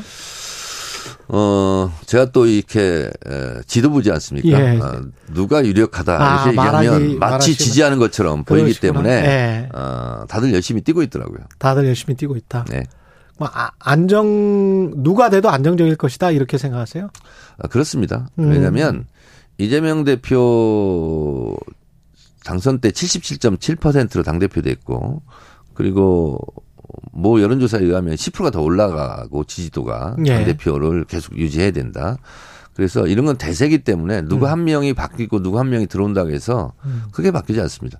음. 아니 그 자동차에 한 만 개 부품이 들어간대요. 그렇죠. 그렇지 않습니까? 예. 어 그런데 예를 들면 뭐 펑크라면 다시 음. 어, 펑크 떼우고 예. 뭐가 하나 나사가 빠졌으면 끼우고 이게 마치 민주당이 자동차와 같은 거거든요. 음. 누구 한 명에 의해서 좌우지되는 정당이 아닙니다. 음, 좌지우지 되지 않는다. 네. 국민의힘 같은 경우는 윤재욱 의원이 선출됐단 말이죠. 네. 막판에 뒤바뀌었다고 하는데 여당 쪽에서도 네. 그 윤재욱 의원이 TK 출신이고 이렇게 되면은 야당과의 합은 어떻게 될까요? 우선 음, 윤재욱 대, 대표가 어제 본회장 있는데 어, 본인이 먼저 이재명 대표 쪽으로 찾아와서 인사를 하더라고요. 음. 어, 그리고 저도 이제 아는 사이여가지고 예. 같이 상임위도 하고 예. 그 오기 전에 저하고 먼저 인사를 하고 그랬는데 윤재욱 의원은 국민의힘에서는 보기 드물게 음. 합리적인 분이에요. 그리고 대화가 가능하고. 예. 어, 그런데 문제는 윤석열 대통령으로부터 자유가 보장될까? 그것이 이제 문제죠. 자유가 보장될까? 예. 예. 억압당하지 않을까? 그 어떤 지시에 의해서 어쩔 수 없이 하는 일이 있을 수가 있다. 네, 그렇습니다. 그래서 아. 원래 원내대표 사기 원내대표는요 예. 항상 비주류에서 뽑힙니다. 음. 당 대표와 반대쪽에 있는 내지는 견제해야 되는 사람들의 지지를 받고 어 이렇게 되거든요. 예. 그러니까 국민의힘 같은 경우는 이제 친윤을 음. 견제해야 된다. 예. 이런 게 있지 않겠습니까? 그렇죠. 그런 표들이 똘똘 뭉쳐가지고 뭐 친윤으로 분류되지는 않지 않습니까? 예. 어 그래서 어, 됐고요. 그리고 민주당 같은 경우는 예를 들면 뭐 당 지도부 음. 어, 계열들 아무도 안 나왔습니다. 지금 원내대표가. 음, 당 지도부 계열은 네. 아무도 안 나왔다. 네. 왜냐하면 사실과 다르더라도 음. 어, 나는 당 지도부를 견제할 거야. 음. 당 대표를 견제할 거야. 이렇게 보통 이제 선거 운동 하죠. 그러니까 다 비명계다. 아니 비명계다 비명계... 친명계다 그거 아닌데 어. 선거 운동을 그렇게 합니다. 선거 운동을 그렇게 한다. 네네. 예. 국민의힘 같은 경우에 정광훈 목사가 발목을 굉장히 크게 잡고 있는 것 같은데. 어, 국민의힘 발목이 시큰시큰할 것 같아요. 너무 그 정광훈 목사한테 잡혀가지고. 근데 잡힐만 하니까 잡힐, 잡히는 걸 거고, 음. 잡힐 일을 많이 했나 보죠. 근데 저렇게까지. 신세를 많이 졌나 보죠, 정광훈 목사. 저렇게까지 말하는데, 그냥 당신과는 아무 상관이 없으니까 입, 입을 닫으시오 라고 대표가 이야기를 한달지 아니면은 뭐 홍준표 시장 같은 경우는 전수조사를 차라리 해가지고 당원 전수조사를 해서 어떤 일정한 종교에서 특정 종교에서 들어와 있으면 좀 색출을 하자. 이제 쉽지는 않은 문제일 텐데 예. 전수조사를 해서 음. 이상한 사람들이 들어와 있는 것은 예. 정리를 하면 좋죠. 예. 근데 그 쉽지는 않을 겁니다. 어. 어, 왜냐하면 어, 나를 무슨 이유로 나를 당원에서 잘라? 그 양심의 자유에 또 해당이 되겠네요. 그렇지, 그렇습니다. 예. 그것은 그, 그분들이 위헌 소송하고 그러면 아마 받아들일 거래요. 그럼 어떤 아, 내가 국민의힘 입당했는데 예. 나를 무슨 근거로? 그럼 육하원 음. 측에서 내가 잘려 나가야 되는 강제 탈당 당하는 제명 당하는 이유를 대봐. 그러면 일일이 한 명 한 명의 국민의힘이 다 돼야 되지 않겠습니까? 그렇죠. 어. 쉽지 않죠. 소송의 우려도 있고. 네. 그 사람이 정광훈 정광훈 목사가 우리 당 당원도 아닌데 김기현 대표는 딱 그 정도에서 멈춰 섰단 말이죠. 이게 그러니까 예. 어, 신세를 많이 졌거나 음. 어, 만약에 정광훈 목사가 예산값 내놔 이런 상황이 발생할 수도 있지 않습니까? 예. 어, 근데 예산값을 지불하기가 어려운 상황이 될 수도 있죠. 표면적으로는 지금 그렇습니다. 예. 방통위 상임위원 같은 경우는 어떻게 되는 거예요? 최민희 전 의원은 임명이 되긴 시키긴 할까요? 대통령이? 방송통신위원회법에 보면 예. 결혼이 생기면 즉각 그 임명하도록 되어 있어요. 그리고 음. 어 상임위원이 다섯 명이거든요. 이거는 예. 2007년도 방송통신 그 제가 법을 제가 만든 사람입니다. 음. 법안 소위하면서. 예. 그래서 다섯 명이고요. 위원장은 여당이 속하는 거고요. 어, 그리고 부위원장은 야당 몫이고요. 그리고 이제 세 명이 상임위원인데 이렇게 돼요. 대통령이 두 명을 임명하게 돼 있고요. 예. 세 명은 국회에서 임명하는데 음. 세명 중에 두 명은 예. 대통령이 속하지 않은 정당, 즉 야당이 하는 거거든요. 음. 어, 그런데 한상혁 방통위원장이 7월 말까지 임기거든요. 이제 지금 뭐 쫓아내려고 온갖 지금 압박을 다 하고 검찰 음. 수사하고 막 그러는데 예. 이제 버티고 있기 때문에 한상혁 위원장이 있는 상태에서 한상혁 위원장은 당시에 여당이 추천한 거 아니겠습니까? 그렇죠. 민주당이. 예. 근데 지금 여당이 또 추천해야 되지 않습니까? 그렇죠. 근데 고록이 두세 달 전에 원래는 3대 2가 되는데 2대 3이 되는 거 아니냐. 숫자로. 음, 음, 음. 한 두세 달간. 그래서 그것 때문에 임명을 보류하고 있는 것으로 저는 추측합니다. 그러면 7월에 한상혁 위원장이 임기를 마치면 한꺼번에 하지 하지 않을까? 한꺼번에 할 것이다. 네. 예, 끝까지 하지는 않, 끝까지 뭐 이렇게 할 수가 없어요. 그건 국회 본회의 의결 사항인데. 예. 그럼 이건 또 이제 인사 거부권이 되지 않습니까? 그렇게 되나요? 네. 아니 자국 국회나 국민에 대해서 거부권, 뭐 양국관리법 거부권 행사하는 게 아니라 네. 좀 미국에게도 당당하게 좀 거부권을 행사했으면 좋겠습니다. 양국관리법 자국민에게만 강해 예. 외국한테는 한없이 약하고 방한통수 정권입니까? 방한통수 정권이다. 네. 여당이 지금 양곡관리법은 대통령이 거부권을 행사를 했고 간호법 제정안과 의료법 개정안에 대해서는 중재안을 제시하기로 했는데 이거는 좀 타협점이 있을까요? 어 거의 없을 것 같고요. 없습니까? 어, 아. 줄줄이 다 거부권 행사할 것 같고 예. 어, 대통령이 국회가 입법한 것에 대해서 거부권 행사하면 결국은 국민들이 대통령에 대한 거부권을 행사하게 돼 있습니다. 국민들이 대통령에 대해서 거부권을 행사하게 되어 있다. 역사가 그걸 증명하지 않습니까? 예. 이승만 대통령도 국민들이 거부권을 행사해서 하와이를 쫓아냈고요. 음. 그리고 전두환 정권도 거의 그런 셈이고요. 예. 박근혜 정권도 국민들이 거부권을 행사하지 않았습니까? 예. 오늘 상당히 수위가 높으시네요. 결국 감옥까지 가시지 않았습니까? 예. 탄핵되고. 예. 홍준표 대구시장 그 생방송 인터뷰 중에 전화를 끊었는데 그거는 의원님은 안, 안 그러실 거죠, 혹시? 아니 그래서는 안 되죠. 예. 어, 그래서 예. 홍준표 시장은 사과해야죠.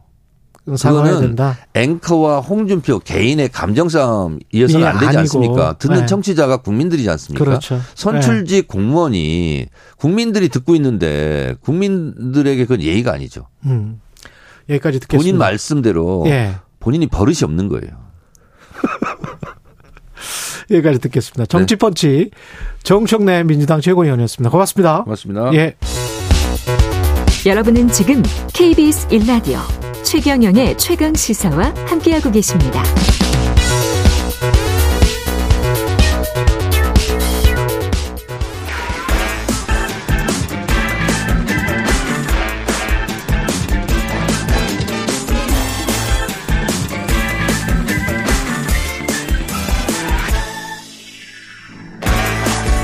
네, 한 번 더 뉴스 시간입니다. 오늘은 오마이뉴스 곽우신 기자와 함께하겠습니다. 안녕하십니까? 네, 안녕하세요. 예, 강남 학원가에 마약 음료 그 사진 보셨을 거예요. 영상 많이 나와. 네, 네, 나눠준 사건이죠. 예, 이게 지금 저 경찰이 수사를 하고 있죠. 네. 예. 뭐 사건 개요는 다 잘 아실 거라고 생각을 음, 들고요. 예. 일단 경찰이 아르바이트생들이죠. 예. 4명의 일당 마약 음료를 나눠주면서 이들이 부모들의 전화번호를 수집을 했는데 이걸 음. 토대로 지금 추가 피해자가 더 있는지를 확인 중이라고 합니다. 근데 이제 어쨌든 지금 상당수 학부모들은 피해 신고를 잘 안 하고 있어서 정확한 지금 피해가 어느 정도인지 파악이 잘 안 되고 있다고 하는데요. 피해 신고를 안 한 이유는 뭐예요? 그러니까 아무래도 그 마약을 투여한 거잖아요. 어쨌든 예. 그러니까 내가 비자발적으로 하게 된 거지만 모르고 어쨌든 모르고 그냥 마신 거군요. 네, 그러니까, 그러니까 그거를 알리는 것 자체가 굉장히 좀 껄끄러워하는 것으로 보이는데요. 일단 지금까지 확인된 거는 어 학생이 7명이고요. 예. 그 학생이 가져온 음료를 마신 학부모까지 한 명에서 8명의 피해가 확인이 됐습니다. 아, 학생들이 7명이나 마셨군요. 네, 네, 네. 예. 그리고 이제 아마 더 있을 거로 확인이 그러니까 화, 확인을 하고 있는 중이고 음. 그래서 일당들이 이 피해자들에게 전화를 해서 특히 한 명에게는 1억 원을 요구했던 것으로 확인이 됐습니다. 피해자 학부모에게. 네, 그렇죠. 이제 어 자녀가 이제 마약을 당신 마약 마약 마셨지 네. 뭐 이렇게. 그렇죠. 그러니까 이거를 나쁜 놈들이 1억 원 주지 네. 않으면 경찰에 신고하겠다 이렇게 협박을 한 겁니다. 음. 이제 다른 피해자들에게는 구체적인 금액까지는 제시하지 않은 것으로 일단 지금까지는 조사가 됐고요. 그래서 경찰은 이 마약 음료가 100병 정도를 제조가 됐는데 100병? 네. 18병이 시중에 유포가 됐고 이 가운데 7병이 학생이나 학부모가 마신 것으로 파악을 하고 있습니다. 그리고 예. 어 재밌는 건 이 아르바이트생 두 명도 음. 그러니까 4명 중에 2명은 이게 마약에 들어있는 음료인 줄 모르고 자기네도 마셨다는 거죠. 나눠주는 도중에. 아, 자기들도 모르고. 네, 그러니까 네. 아르바이트생 4명도 몰랐던 거예요? 네, 그러니까 이제. 이거 네, 그냥, 그냥 아르바이트 한 거예요, 그냥? 그러니까 이 4명이 지금 진술은. 네. 아, 자기들은 그냥 인터넷 구인 공고를 보고, 음. 아, 음료수를 나눠주는 아르바이트라고 해서 지원해서 한 거지. 네. 마약이 들어있는 음료인 줄은 전혀 몰랐다라는 게 이 나눠준 4명의 지금까지의 주장입니다. 그 4383님이 그런 이야기 하셨는데 저도 그게 걱정이 되긴 하는데요. 유통시키려 했던 필로폰 음료를 실제 마신 학생들 네. 건강은 괜찮은지 네. 이게 건강 괜찮을까요? 그러니까 일단은 이게 지속적으로 여러 번 또 과량을 투여한 게 아니기 때문에 그러니까 음. 그러니까 미량을 한 번에 걸쳐 마신 거기 때문에 네. 당장 건강에 아주 큰 해는 없을 거라고 이제 중독 현상도 잘 없을 것이라는 게 대체적인 판단입니다만 예. 어쨌든 어 병원에 한번 가보셔서 진단을 예. 받아보시는 게 좋고 특히나 이 경우에는 뭐 법적으로 걸리지 않습니다 전혀 이게 형사처벌 대상이 아니기 때문에 혹시나 조금 꺼려지거나 걱정되시는 분이 있으면은 아. 마음 편하게 신고하시고 병원 가보시는 게 최선일 것 같습니다. 모르고 마셨기 때문에 형사처벌 대상이 아니다. 네, 그렇습니다. 예. 그리고 병원에 가서 상담 받아보시라. 네, 그렇습니다. 예. 그 누구입니까? 그 배후에 있는 사람들은 용의자들이 지금 있죠. 네, 그러니까 일단은 지금 뭐 여러 이게 좀 복잡한 사건인데 예. 일단은 중국에서 이 범행을 꾸민 주범 두 명이 있습니다. 이 사람들의 신원을 확인해서 지금 소재 파악에 나선 상태인데요. 한국 사람들인데? 네, 그러니까 예, 일단 용의자 두 명 중에 한 명은 한국 국적이고 한 명은 이제 중국 국적인지 한국 국적인지 명확하지 아, 않은데 아, 중국 거주인 것으로 확인이 됐고, 거주? 네, 그리고서 이 두 명이 그러니까 이 아르바이트생 가운데 아까 네 명이 전부 자신들은 몰랐다라고 말씀을 드렸는데 예. 한 명이 사실은 과거에 보이스피싱 관련해서 말단으로 일했던 전력이 있던 걸로 확인이 됐습니다. 아. 그래서 이 네 명 중에 한 명도 정말로 모르고 했던 건지 아니면 사실 이 한 명은 알고 참여를 한 건지 요것도 지금 건지. 네, 파악 중이고요. 네. 이두 명이 실제로 또 어, 음료수를 제조하라고 시킨 사람이 있습니다. 제조하라고 시킨 네. 사람? 네, 그러니까 중국에서 이 두 명이 네. 마약을 제조하라고 한 명한테 시킨 거죠. 한국에서 마약을 제조하라고. 네, 제조하라고. 그래서 이 한국에 있는 강원도에 있던 이 길 아무개 씨가 네. 마약을 100병을 제조를 해가지고 필로폰과 이제 우유를 섞어가지고 중국에서 입수한 병에다 넣어가지고 이걸 퀵서비스 등으로 서울에 보냈고 아. 이 아르바이트 4명이 이거를 나눠준 겁니다. 아, 그렇게 되네요. 네, 그리고 네. 별도로 또 이제 중국에서 이제 협박 전화를 해야 되니까요. 음. 협박 전화를 하는데 이 전화번호를 조작을 해가지고 예. 국내 전화인 것처럼 바꾸는 이 변개 조작기 이걸 다룬 사람도 또 따로 있었던 걸로 확인이 됐는데요. 아, 중국에서 그러니까 이 마약을 마신 학부모에게 네. 협박 전화를 한 거예요. 해야죠. 네. 그래서 아까 이제 1억 협박을 하지 않았습니까? 예. 그런 것처럼 협박하는데 이제 번호가 뜨니까 이 번호를 보이스피싱용으로 조작하기 위해서 참여한 사람, 조작기를 설치한 사람. 그래서 조작기를 설치한 사람과 사람은 지금 구속영장이 청구된 상태고요. 예. 그리고 음료를 제조한 사람은 어제 구속이 된 상태임 체포가 됐습니다. 그럼 보이스피싱, 마약 제조, 마약 공급 그리고 나중에 협박까지 다 계획돼 있는 거네요. 그렇죠. 그러니까 이제 주범 두 명이 큰 그림을 그려놓고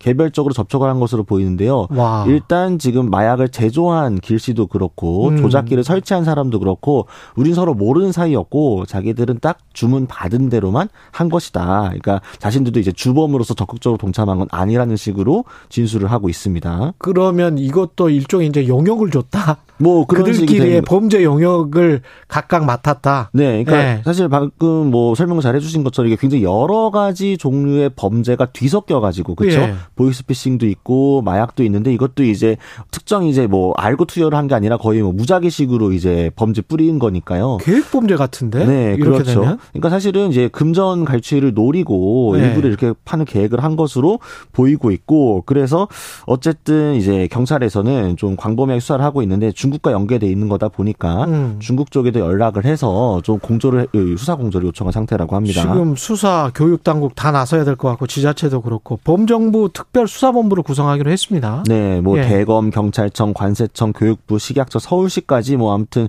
주요한 기관들은 다 참여를 하는데요. 협의회를 어제 열고요. 마약 수사 컨트롤 타워 역할을 할 특수본을 설치하기로 했습니다. 그러면서 꽤 이제 범위가 큽니다. 규모도 크고요. 일단 경찰청 국가수사본부 형사국장이 공동본부장을 맡게 되고요. 검찰 경찰 관세청에 마약 수사 전담 인력만 840명이 참여를 하게 됩니다. 예. 그래서 검찰이 이미 운용 중인 전국 마약범죄 특수팀 377명, 또 경찰은 17개 시도 경찰청과 전담 경찰서 전담 인력 371명을 추가로 투입을 하기로 했습니다. 그러니까 1000명이 넘는 굉장히 대규모 그러네요. 예, 특수본이 꾸려지게 된 거죠. 그래서 예. 여러 가지를 수사할 건데 특히나 미성년자, 청소년을 대상으로 한 마약 공급에 대해서 중점적으로 들여다보겠다고 했습니다. 실제로 이 사람들은 그냥 당한 사람들이고 네, 그렇죠. 마약 사범이 늘고 있습니다. 있죠? 지금. 네. 네. 어, 일단 통계에서 대검찰청이 밝힌 거에 따르면 올해 1, 2월에 이미 역대 최다를 기록했던 지난해 같은 기간보다 더 늘었다고 합니다. 그러니까 이미 올해 작년에 기록한 최다를 갱신할 가능성이 매우 높은 상황이고요. 마약류 압수량도 뭐 176.9kg으로 이미 작년 같은 기간보다 57.4% 이상 증가를 해서 올해 마약 사범이 2만 명대가 될 것이다. 이런 추세도 나오고 명? 있는 상황입니다. 그러니까 잡히는 사람들만? 네, 그렇죠. 특히 이제 10대, 20대 마약 사범도 크게 증가를 하고 있어서 우려가 되고 있는 상황이죠. 예. 6871님, 50대 지극히 평범한 여성 직장인인데요. 사회나 어, 정치에 관심이 적었지만 출근길 몇 년에 걸쳐 듣다 보니까 많은 관심이 생겼습니다. 최강 시사에 감사합니다. 5735님은 새벽 미화원 일하면서 유익한 프로그램이 하루 시작에 활력소입니다. 청취율 1위 확실합니다. 이런 말씀 해 주셨네. 5569님은 KBS 일라디오 최경련의 최강시사 유튜브로 매일 보고 있는데 어제 오후에 전화 연락이 왔고 당연히 오. 최경령의 최강시사라고 답했습니다. 최앵커님 목소리가 돌아와서 기뻐요. 건강하세요. 이렇게 말씀하셨습니다. 고맙습니다. 예. 네. 한번 더 뉴스 여기까지 하겠습니다. 과구신 기자였습니다. 감사합니다. 예. KBS 일라디오 최경련의 최강사 2부는 여기까지고요. 잠시 후 한동대학교 김준영 교수 그리고 대한변협 김원용 대변인 만납니다.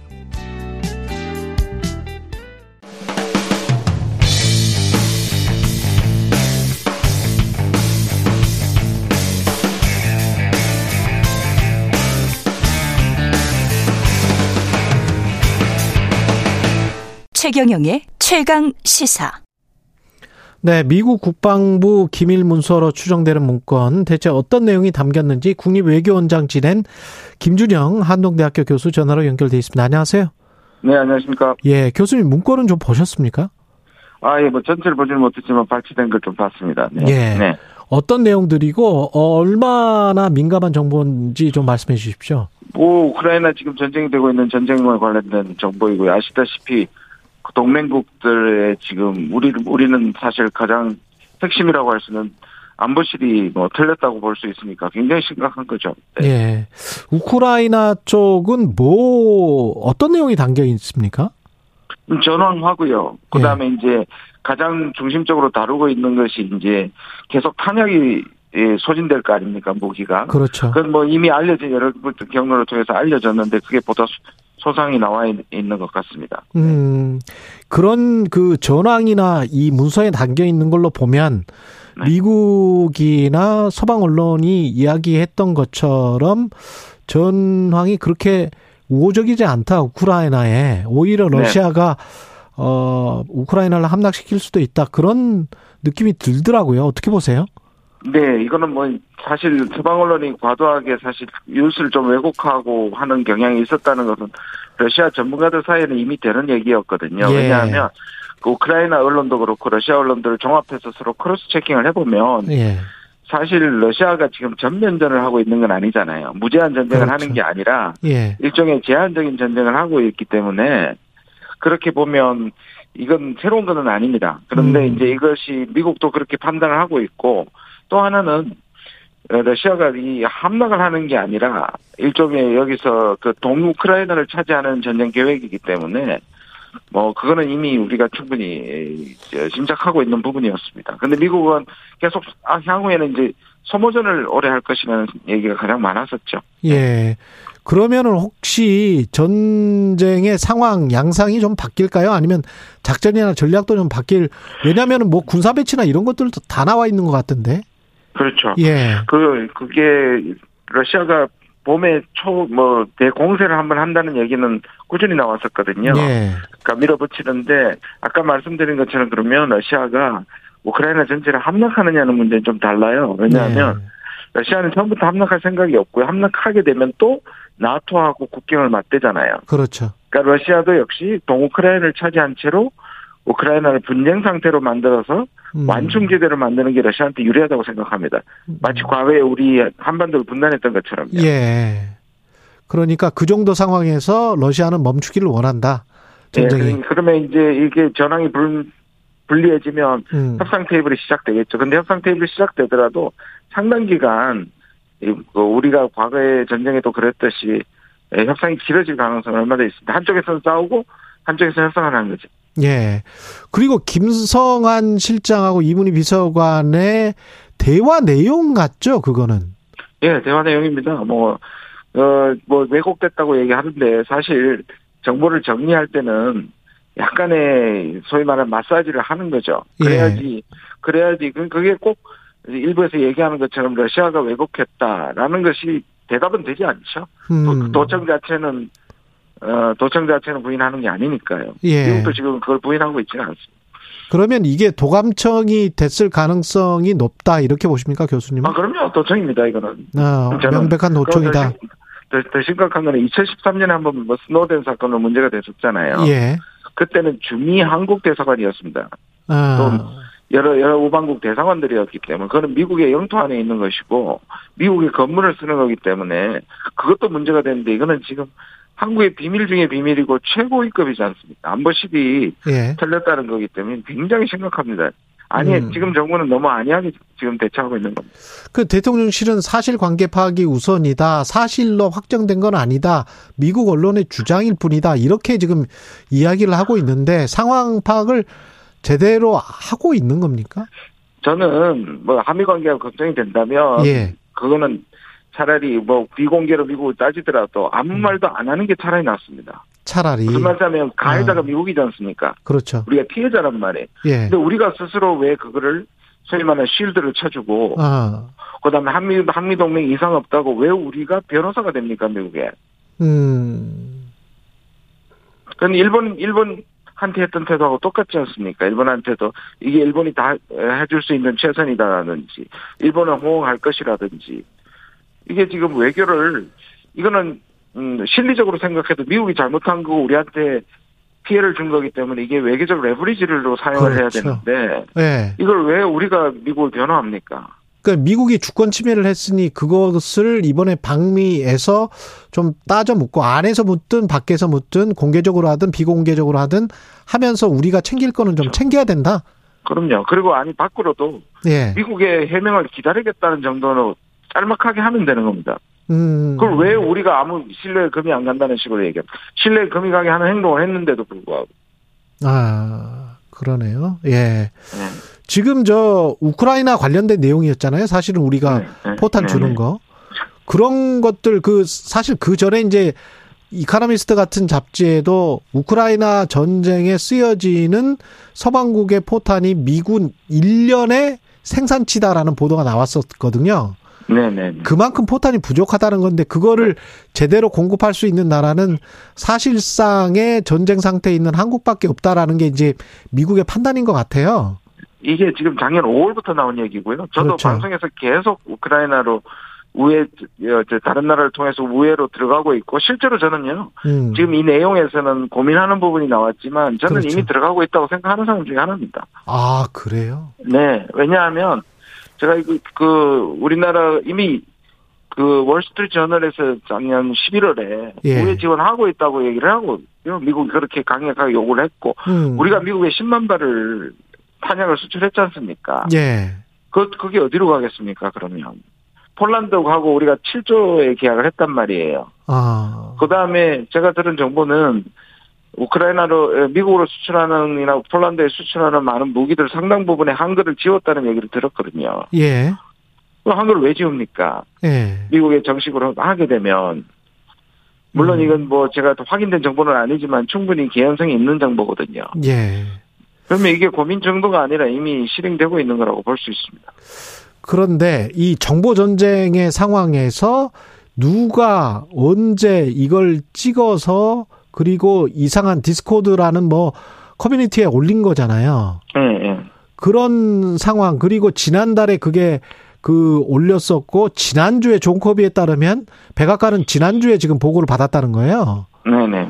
그러면 이 일련의 상황으로 봤을 때는 그 배후에는 또 누가 있고 이게 역정보가 아닌가 뭐 이런 생각도 들기는 하더라고요. 그런데 그 역정보기하고 치기에는 대화가 너무 확실하고요. 너무 구체적이다. 너무 구체적이고 이걸 예. 두 가지잖아요. 도청을 어떻게 했느냐의 문제고 도청된 정보를 어떻게 누출됐느냐의 문제잖아요. 예. 두, 두 번째는 미국이 걱정할 일이고 첫 번째는 우리가 걱정할 일이죠. 아. 어, 우리, 우리 첫 번째가 훨씬 더 심각하죠. 뭐두 번째 그렇죠. 추측한 좀 더 두고 봐야 되겠지만 추측하면 아마 그게 어떤 잡지 위에 찍힌 사진이면 음. 그 안에 있는 인사들 누군가 사람이 유출했을 가능성이 크죠. 아. 근데 이게 집무실을 옮겨서 그 더 이렇게 도감청이 쉬워졌다는 측과 아니다. 국민의힘 관계자들은 그게 아니고 오히려 더 탄탄해졌다 보안이 이렇게 지금 주장을 하고 있는데 믿을 수 있을까요?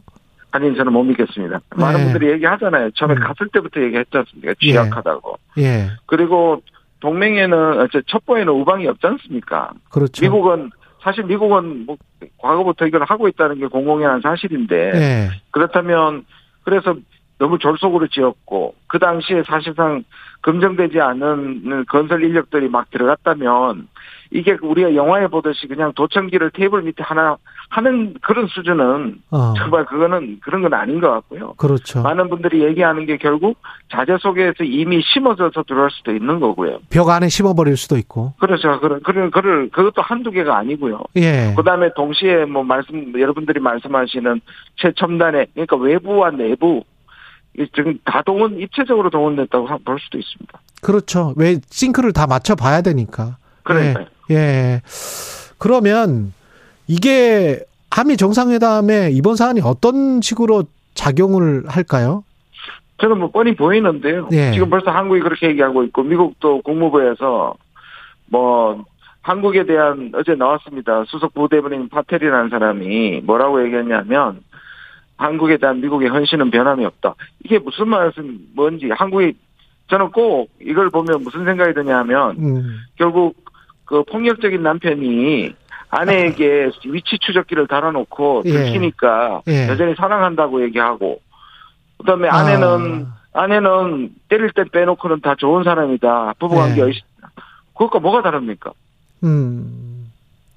명백한 주권 침해에 관해서는 강력하게 항의를 하고 더 이상 이런 일이 발, 발생하지 않도록 방지할 수 있는 약속을 받아낸다든가 그런 절차는 필요할 것 같은데요. 그럼요. 그게 중요하고 예. 더 중요한 거는 저렇게 아무 일 아니다라고 얘기해버리고 가짜 정보라고 얘기하면 도청을 못 찾아내잖아요. 예. 이게 도청인 것을 최악의 경우를 상정하고 다 뒤집고 또는 파괴하고 옮긴다든지 이런 대책을 안 할 거잖아요. 이런 방식으로 가면. 그렇죠. 예.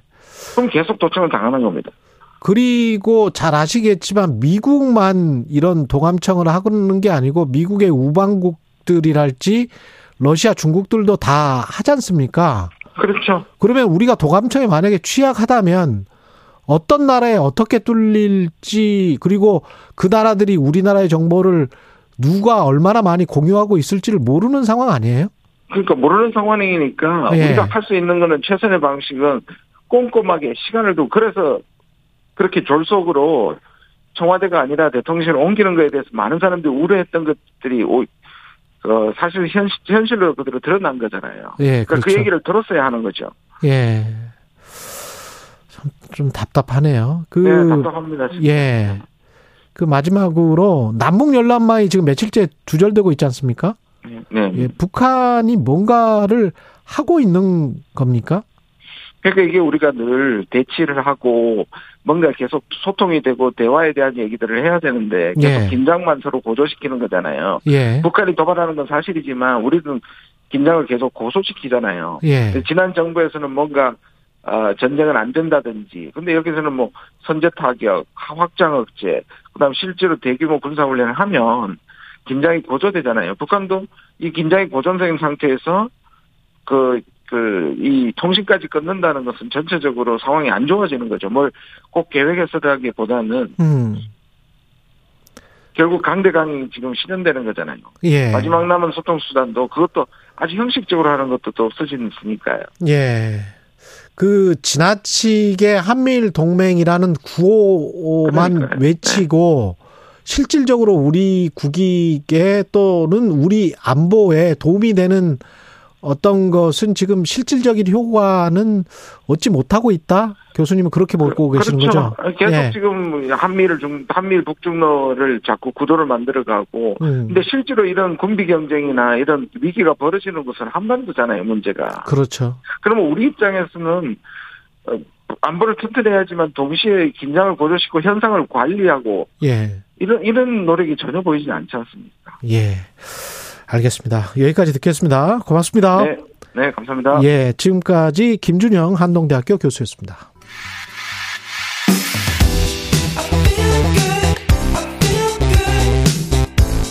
세상에 이익이 되는 방송 최경영의 최강 시사. 네, 학교 폭력 소송 변호를 맡고도 재판에 어, 여러 차례 불출석해서 패소한 공경의 변호사, 대한변협, 대한변호사협회가 징계 절차에 돌입했습니다. 관련해서 김원영 대한변협 대변인 연결돼 있습니다. 안녕하세요. 예, 안녕하세요. 예. 지금 상임이사회에서 직권 조사를 승인한 겁니까? 예. 그 매우 엄중한 사안이 발생했고 예. 이 사건은 징계 신청 등이 없더라도 변협 차원에서 적극적으로 징계 절차 개시에 나서야 한다는 내용으로 안건이 가결됐습니다. 지금 대변인님도 변호사시잖아요, 그죠? 네, 그렇습니다. 그 이런 일이 엄중하다라고 말씀하셨는데 예. 일반적으로 일어나는 일은 아닌가요? 극히 매우 너무나도 이례적인 일입니다. 아 그렇군요. 극히 매우 너무나도 이례적이다. 예. 지금 공경의 변호사 같은 경우는 어 서너 차례 정도 출석 불출석한 건가요?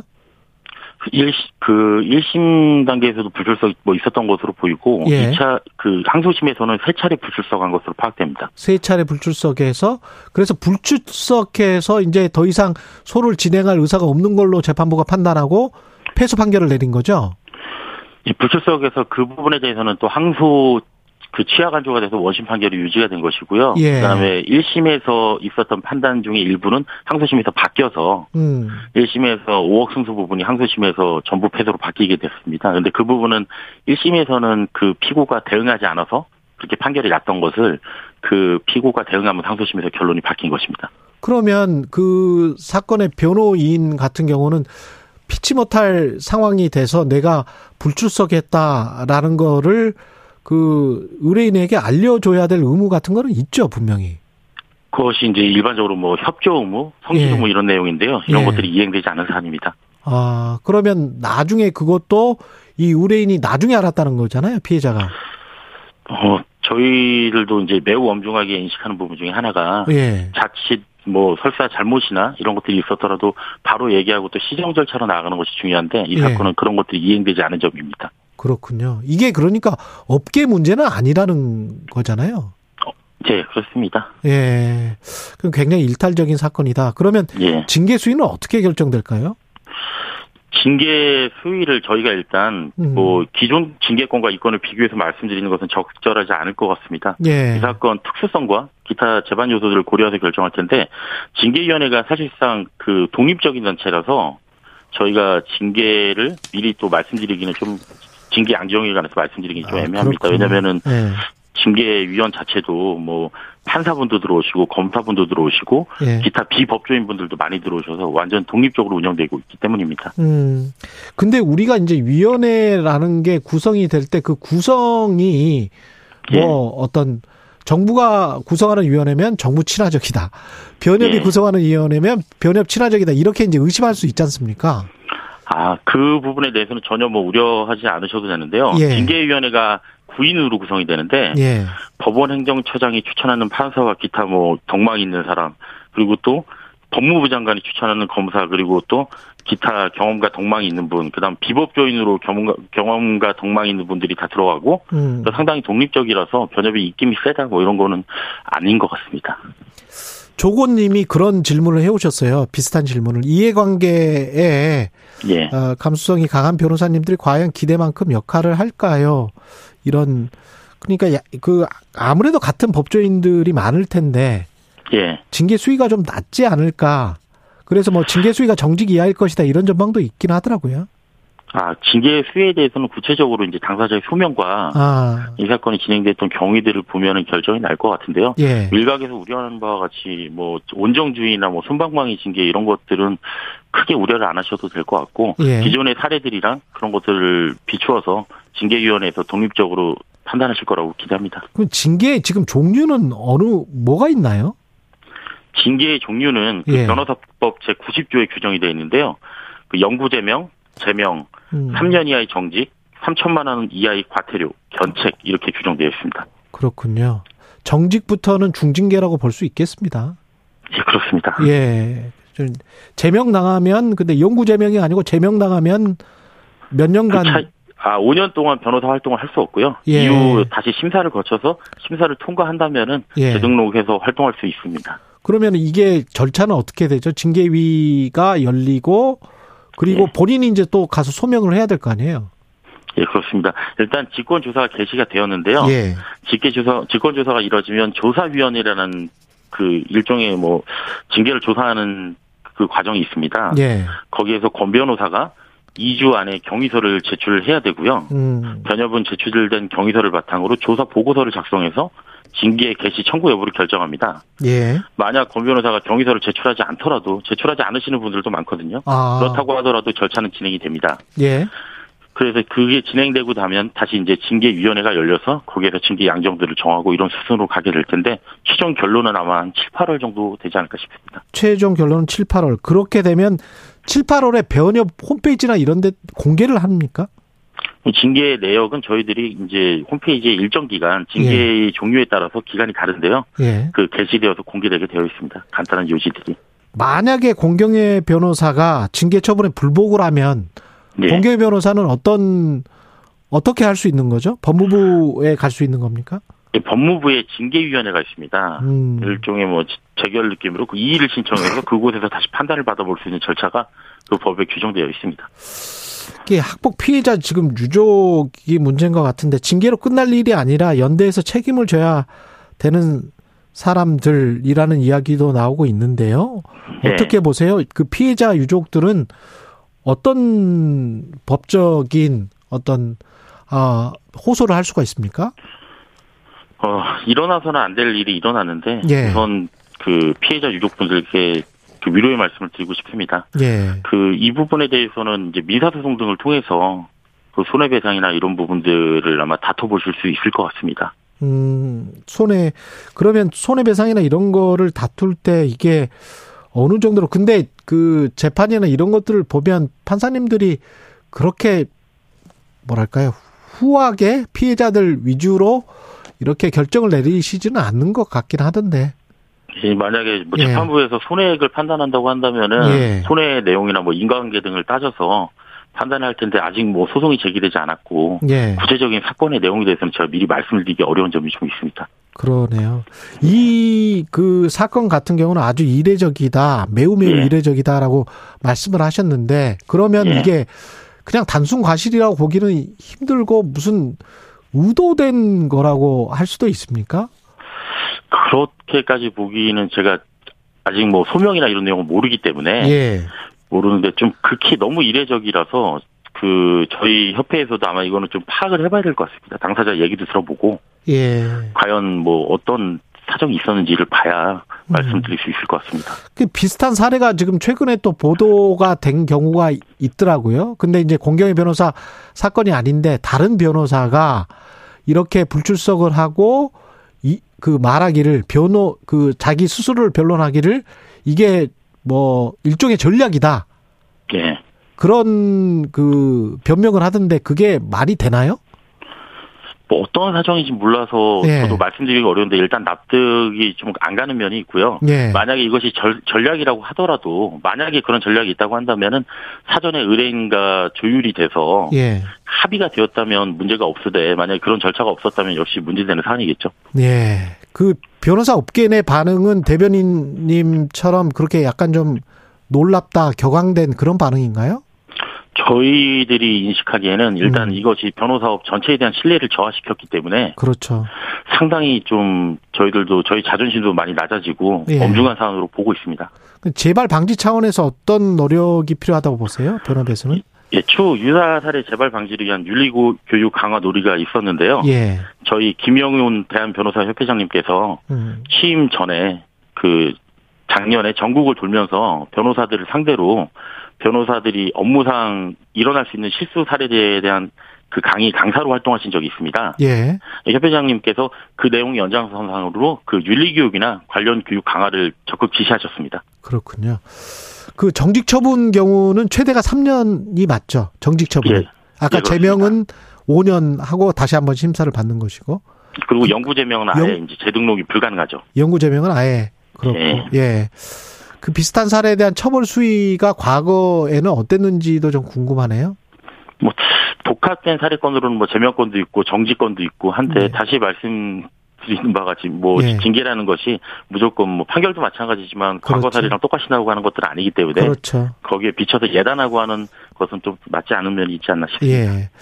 그러면 일반 그 법률 소비자 입장에서 봤을 땐 네. 변호사를 선임할 때 어떤 점들을 염두에 둬야 될까요? 일단 그 잘 상담을 받아보고 예. 그다음에 이 사건의 뭐 성패 가능성이나 아니면 아, 자신이 뭐 알고 있는 사실관계가 얼마나 정확한지 그리고 음. 또 어떤 증거들을 수집할 수 있는지를 통해서 그 변호사 소통을 잘하고 이런 부분이 중요하겠죠. 그리고 네. 각 이번 사건을 통해서 각 기일 전후로 언제가 기 그리고 이런 부분에 대해서 더 잘 안내를 받고 이런 것들을 사전에 좀 보장받는 것도 중요한 것 같습니다. 그 자기 보호를 위해서 혹시 체크해야 될 사안들 같은 것들 있지 않습니까? 그런 것들은 뭐 기술적인 부분이라도 좀 말씀해 주시면 좋을 것 같습니다. 그런 부분에 대해서는 일단 소송 진행하기 전에 뭐 예. 뭐 어떤 내용을 주장할 것인지 어떤 증거를 낼 것인지 음. 이런 부분에 대해서 면밀히 항상 소통하는 것이 가장 중요할 것 같은데 예. 그 일단 또 전문가니까 좀 믿고 예. 그렇게 좀 정제된 주장을 법원에서 펼칠 수 있도록 예. 그 변호사가 의뢰인과의 협조 의무가 있기 때문에 잘 이행될 수 있도록 서로 협조하는 것이 가장 좋은 결과를 도출할 수 있는 방법이라고 생각합니다. 역시 신뢰가 가장 중요하겠네요. 서로 터놓고 예. 확실하게 이제 진실을 말을 하는 게 말을 해주고 네. 듣고 그리고 최대한 변론을 하는 게 그게 중요할 것 같습니다. 네. 예. 여기까지 듣겠습니다. 김원영 네. 대한변협 대변인이었습니다. 고맙습니다, 변호사님. 예, 감사합니다. 예. 2569님, 최강시사 응원합니다. 항상 출근길 차 안에서 듣는 프로인데요. 특히 다른 시사 프로 진행자와 다르게 해외 언론 보도 내용도 자주 전해 주셔서 우리만의 시각이 아니라 다양하게 생각하는 계기가 되는 것 같습니다. 이런 말씀 해 주셨고요. 김원종님은 최강 시사는 하루를 시작하는 달콤하고 상쾌한 아이스 라떼를 마시는 느낌. 예. 칭찬 하셨네요. 예. 롱런에 수변합니다 라고 또 격려의 메시지도 보내주셨는데 감사드립니다. 예. 4월 11일 화요일 KBS 일라디오 최경령의 최강시사였습니다. 그리고 커피 치킨 쿠폰 당첨자는 최강시사 홈페이지에서 확인할 수 있습니다. 내일 아침에 뵙겠습니다. 고맙습니다.